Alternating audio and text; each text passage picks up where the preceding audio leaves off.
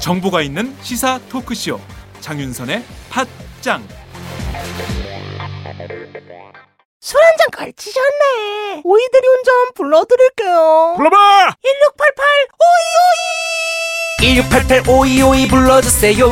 1688 5252 대리운전. 1688 5252 불러주세요. 1688 5252 대리운전. 처음 이용하시면 만원 상품권 드려요. 1688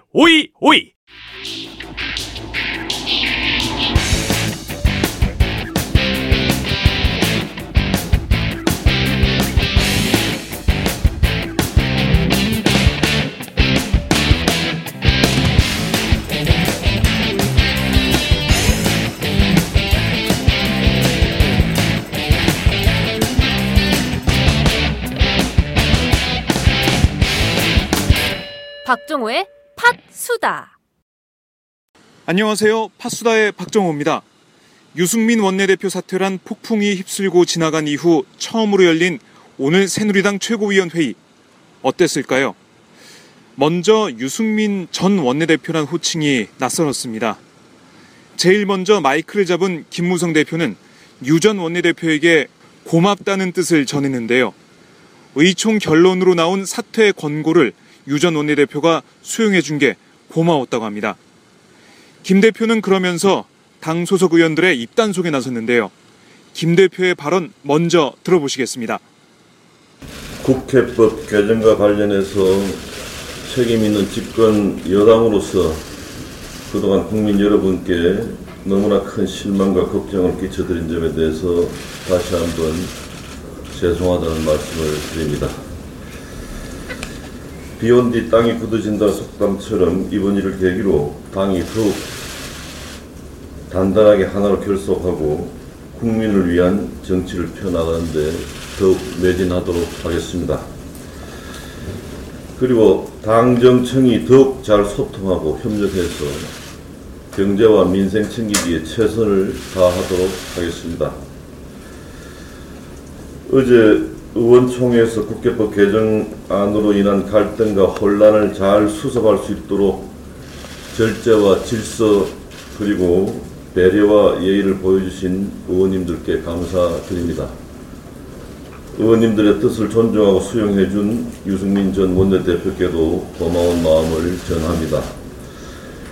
이제 유종의 미를 거두기 위해서는 또 한 번의 절제하는 협조를 구합니다. 지금 우리에게 필요한 것은 이 문제에 대한 묵언입니다. 야당심으로 협조해 주시기 바랍니다.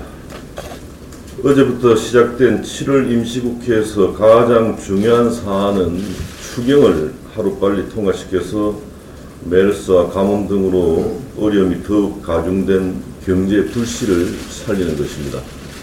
추경 처리와 관련해서 야당과 협상해야 하는 원내대표의 역할이 매우 중요한 만큼 후임자를 빨리 선출해야 하겠습니다마는 그때까지 조혜진 대행과 제가 야당과 협상을 하도록 하겠습니다. 아예 유승민 사태에 대한 얘기는 하지 말라는 요구인데요. 아, 그래서 그런지 제가 오늘 만난 비박계 의원들은 유승민 원내대표 사퇴에 대한 질문에 침묵했습니다. 이어 김태호 최고위원은 유승민 원내대표에 대한 사퇴를 제일 먼저 제기한 사람으로 너무나 가슴이 아프다고 했는데요. 아, 마치 박근혜 대통령에게 성과 보고를 하는 듯한 느낌이 들었습니다. 또 김 최고위원은 김무성 대표의 리더십을 칭찬하기도 했는데요. 김 최고위원의 발언 직접 들어보시겠습니다. 유승민 원내대표에 대한 사퇴를 어, 제일 먼저 제기한 사람으로 어,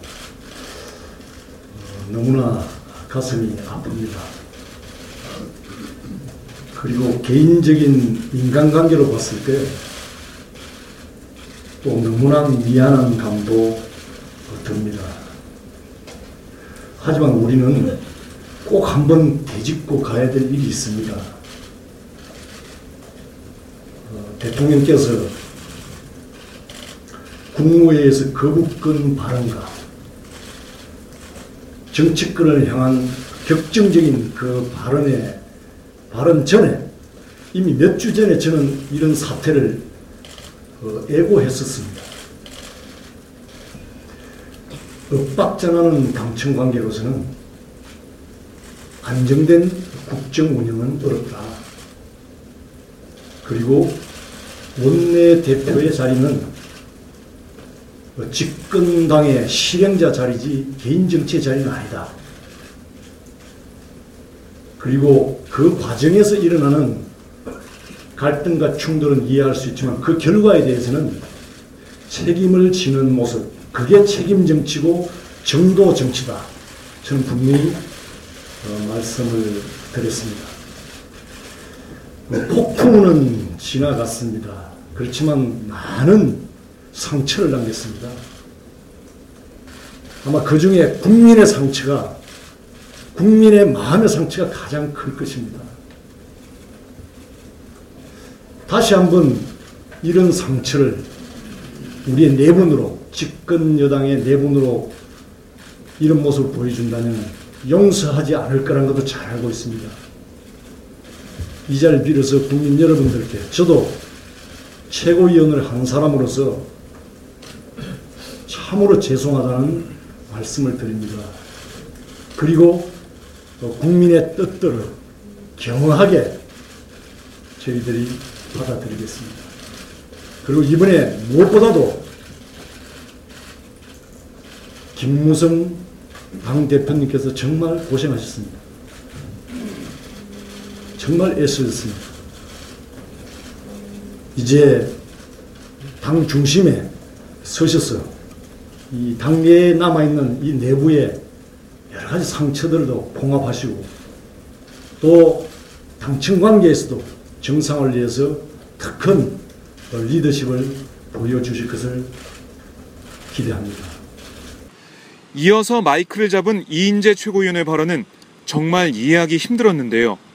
유 전 원내대표가 어제 사퇴회견에서 정치 생명을 걸고 대한민국은 민주공화국임을 천명한 우리 헌법의 지엄한 가치를 지키고 싶었다고 말한 것 기억하시죠? 어제 파수다를 들어보시면 유 원내 대표의 목소리를 들을 수 있는데요. 이에 대해 이인재 최고위원은 이번 사태를 겪으며 당내 민주주의는 물론 우리 사회의 민주주의, 대한민국 정체성의 민주공화국은 더 한 걸음씩 발전하고 성장할 것이라고 주장했습니다. 정말 우리 사회의 민주주의가 성장했나요? 또 이 최고위원은 6.25 전쟁 당시 트루먼 미국 대통령과 메가더 사령관의 충돌을 유승민 사태에 비교하기도 했는데요. 이 최고위원의 발언 들어보시겠습니다. 원내대표는 정치 전선의 야전 사령관입니다. 총사령관은 당의 최고 지도자인 국정을 이끌고 계시는 대통령입니다. 대통령과 원내대표 사이에 불화와 불신 생길 수 있습니다. 그때 누가 물러나야 됩니까? 비유가 적절할지 모르지만은 한국 전쟁 때 야전 총사령관은 메카더였습니다. 미국의 군 통수권자 최고 사령관은 트루먼 대통령이었습니다. 둘 사이에 어마어마한 불화가 생겼습니다. 한국 전쟁을 조기에 종식하기 위해서는 배후 세력인 중국 만주에 폭격을 해야 된다는 게 맥아더의 주장이었고 그렇게 되면 확전이 될지도 모른다는 걱정을 한 게 트루먼 대통령이었습니다. 유명한 일화 아닙니까? 누가 물러났습니까? 이것이 에, 순리인데 에, 오히려 이것이 대한민국은 민주공화국이라는 가치를 위협한 것으로 아, 이렇게 에, 이야기가 되고 있고 신문 일면 톡 방송 헤드라인을 장식하고 있습니다.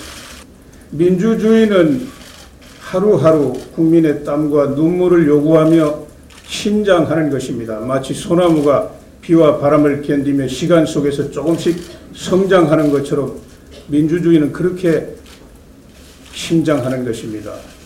완성된 모형이 어디 존재하는 것도 아닙니다. 민주주의 선진국이라고 하는 나라들도 그게 완성체가 아닙니다. 끊임없이 새로운 상황 속에서 새롭게 변화하고 발전하는 것이 민주주의입니다. 대한민국이 민주공화국이다. 저뿐만 아니라 우리 국민 모두가 믿고 있는 이 신념을 이번 사태가 흔들 수는 없다고 생각합니다. 이번 사태를 겪으면서 우리 당내 민주주의는 물론이고 우리 사회 민주주의 또 대한민국의 정체성인 민주공화국 더 한 걸음씩 발전하고 성장하리라고 저는 굳게 믿고 있습니다. 이 최고위원의 비유는 삼권 분립 체계의 행정부와 입법부 관계를 상하 관계로 격하시킨 겁니다. 민주주의에 대한 기본 개념을 내팽개친 발언인데요. 아, 정말 어처구니가 없습니다. 김태호 최고위원도 회의장 밖에서 기자들과 만나 유 전 원내대표의 사퇴 회견을 비판했는데요. 김 최고위원의 발언 들어보시겠습니다. 어제 유승민 대표가 사퇴하면서 민주주의적 헌법적 가치를 지키기 위해 자리를 지키고 있었다라고 얘기를 했는데 그거에 대해서 동의하시나요? 어, 여기에 그런 가치 안, 지키, 안 지키면서 시- 그 정치하는 사람이 누가 있어? 그렇다고 그 원내대표 말씀이 좀 문제가 있다고 보시는 건가요? 적절하지 않았다 정도인가요? 어, 자칫 그 오해할 수 있는 부분도 있을 수 있다. 어?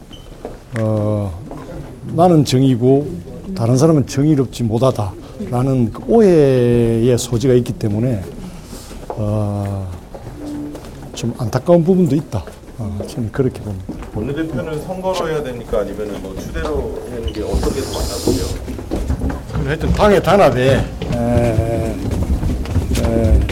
어떤 게 더 중요한지 또 그 부분도 아마 여론이 형성될 걸로 보고 있어요. 김 최고위원은 유승민만 정의롭냐는 식으로 반박했는데요. 글쎄요, 유 전 원내대표를 몰아낸 일이 정의로운 일일까요? 새누리당 최고위원 회의에서 절망감을 느꼈습니다. 의원들의 침묵을 요구하고 행정부와 입법부를 상하 관계로 보고 참 이런 모습을 보면서 앞으로 갈 길이 멀다는 생각이 들었습니다. 유승민 전 원내대표는 어제 사퇴회견 이후 부대표단과 함께 저녁을 먹었다고 하는데요. 조혜진 원내수석 부대표는 이 자리에서 나온 유 전 원내대표의 발언과 향후 행보에 대해 기자들에게 얘기했습니다. 함께 들어보시죠. 어떤 분위기였나요? 부대표단들 그동안에 고생 많았다, 수고 많았다, 또 자기 때문에 어려운 시간 지내게 돼서 미안하게 됐다. 그리고 앞으로 각자 그 좋은 일이 많이 있어서 어, 개인적으로 정치적인 꿈들 다 잘 이루어졌으면 좋겠고 어, 그걸 위해서 저희가 또 열심히 해서 보답할 수 있는 길이 있으면은 열심히 최선을 다하겠다. 예, 또 서로 어려울 때 힘이 돼줄 수 있으면 서로 또 어, 힘이 돼주고 그렇게 예, 됐으면 좋겠다 하는 당부의 말씀 예, 그런 게 있었습니다. 혹시 좀 정치적으로 자기 뭐 공천이나 좀 그런 부분에서 염려하시는 이야기는 안 하셨나요? 그런 이야기는 전혀 없었습니다. 예. 앞으로 어떻게 하실지 그 향후 계획이나 이런 것에 대해서 조금 이제 국회의원으로서 기본적으로 해야 될 일들 당연히 충실하게 해야 되고 의정 활동 또 국정감사 기타 여러 가지 활동들 충실하게 하실 것 같고 어 그리고 어 당이나 또 나라의 발전을 위해서 본인이 해야 될 몫에 대해서 조금 더 이제 고민하시면서 예, 그런 시간이 있을 것 같습니다. 그럼 어제 언급하셨듯이 뭐 따뜻한 보수의 길이나 예. 이런 쪽으로 예. 자신의 역할을 하시겠다 예. 그런 입장 가지고 계신 거죠? 그렇죠. 어, 당의 부족한 부분을 메꾸는데 자기가 할 수 있는 역할, 또 어, 당의 지지 기반, 또 외연을 더 확대하는 데 있어서 본인이 도움이 될 수 있는 부분이 무엇이 있을까? 아, 그런 것이 나중에 이제 총선에서 더 많은 표를 얻어서 우리가 좋은 결과를 낼 수 있는 길이기 때문에 예, 그런 부분을 조금 더 어, 찾으려고 하시지 않을까 싶습니다. 네. 예, 고맙습니다. 보수의 새로운 길을 가겠다는 유승민 전 원내대표가 어떤 행보를 보일지 주목해 볼 필요가 있겠지만 그보다 더 중요한 건 많은 국민들이 원하는 야권의 혁신일 겁니다. 오늘 하루 종일 국회 의원회관 위에는 먹구름이 끼어 있었는데요. 마치 청와대의 하부기관으로 전락한 새누리당 의원들의 처지를 보여주는 것 같았습니다. 청와대의 먹구름을 몰아내지 않고서는 대한민국 민주주의의 미래는 어두울 겁니다. 오늘 파수단은 여기까지입니다. 고맙습니다.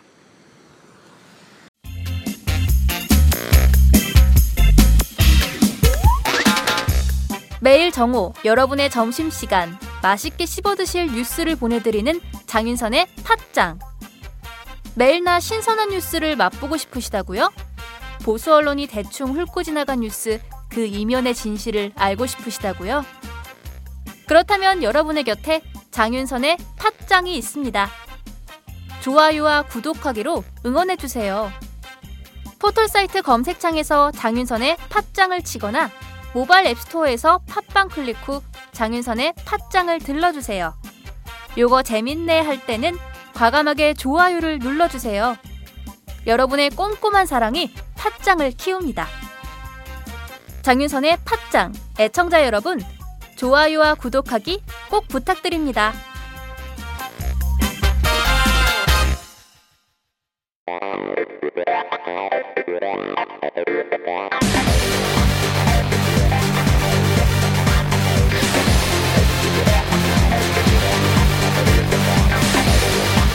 정보가 있는 시사 토크쇼. 장윤선의 팟짱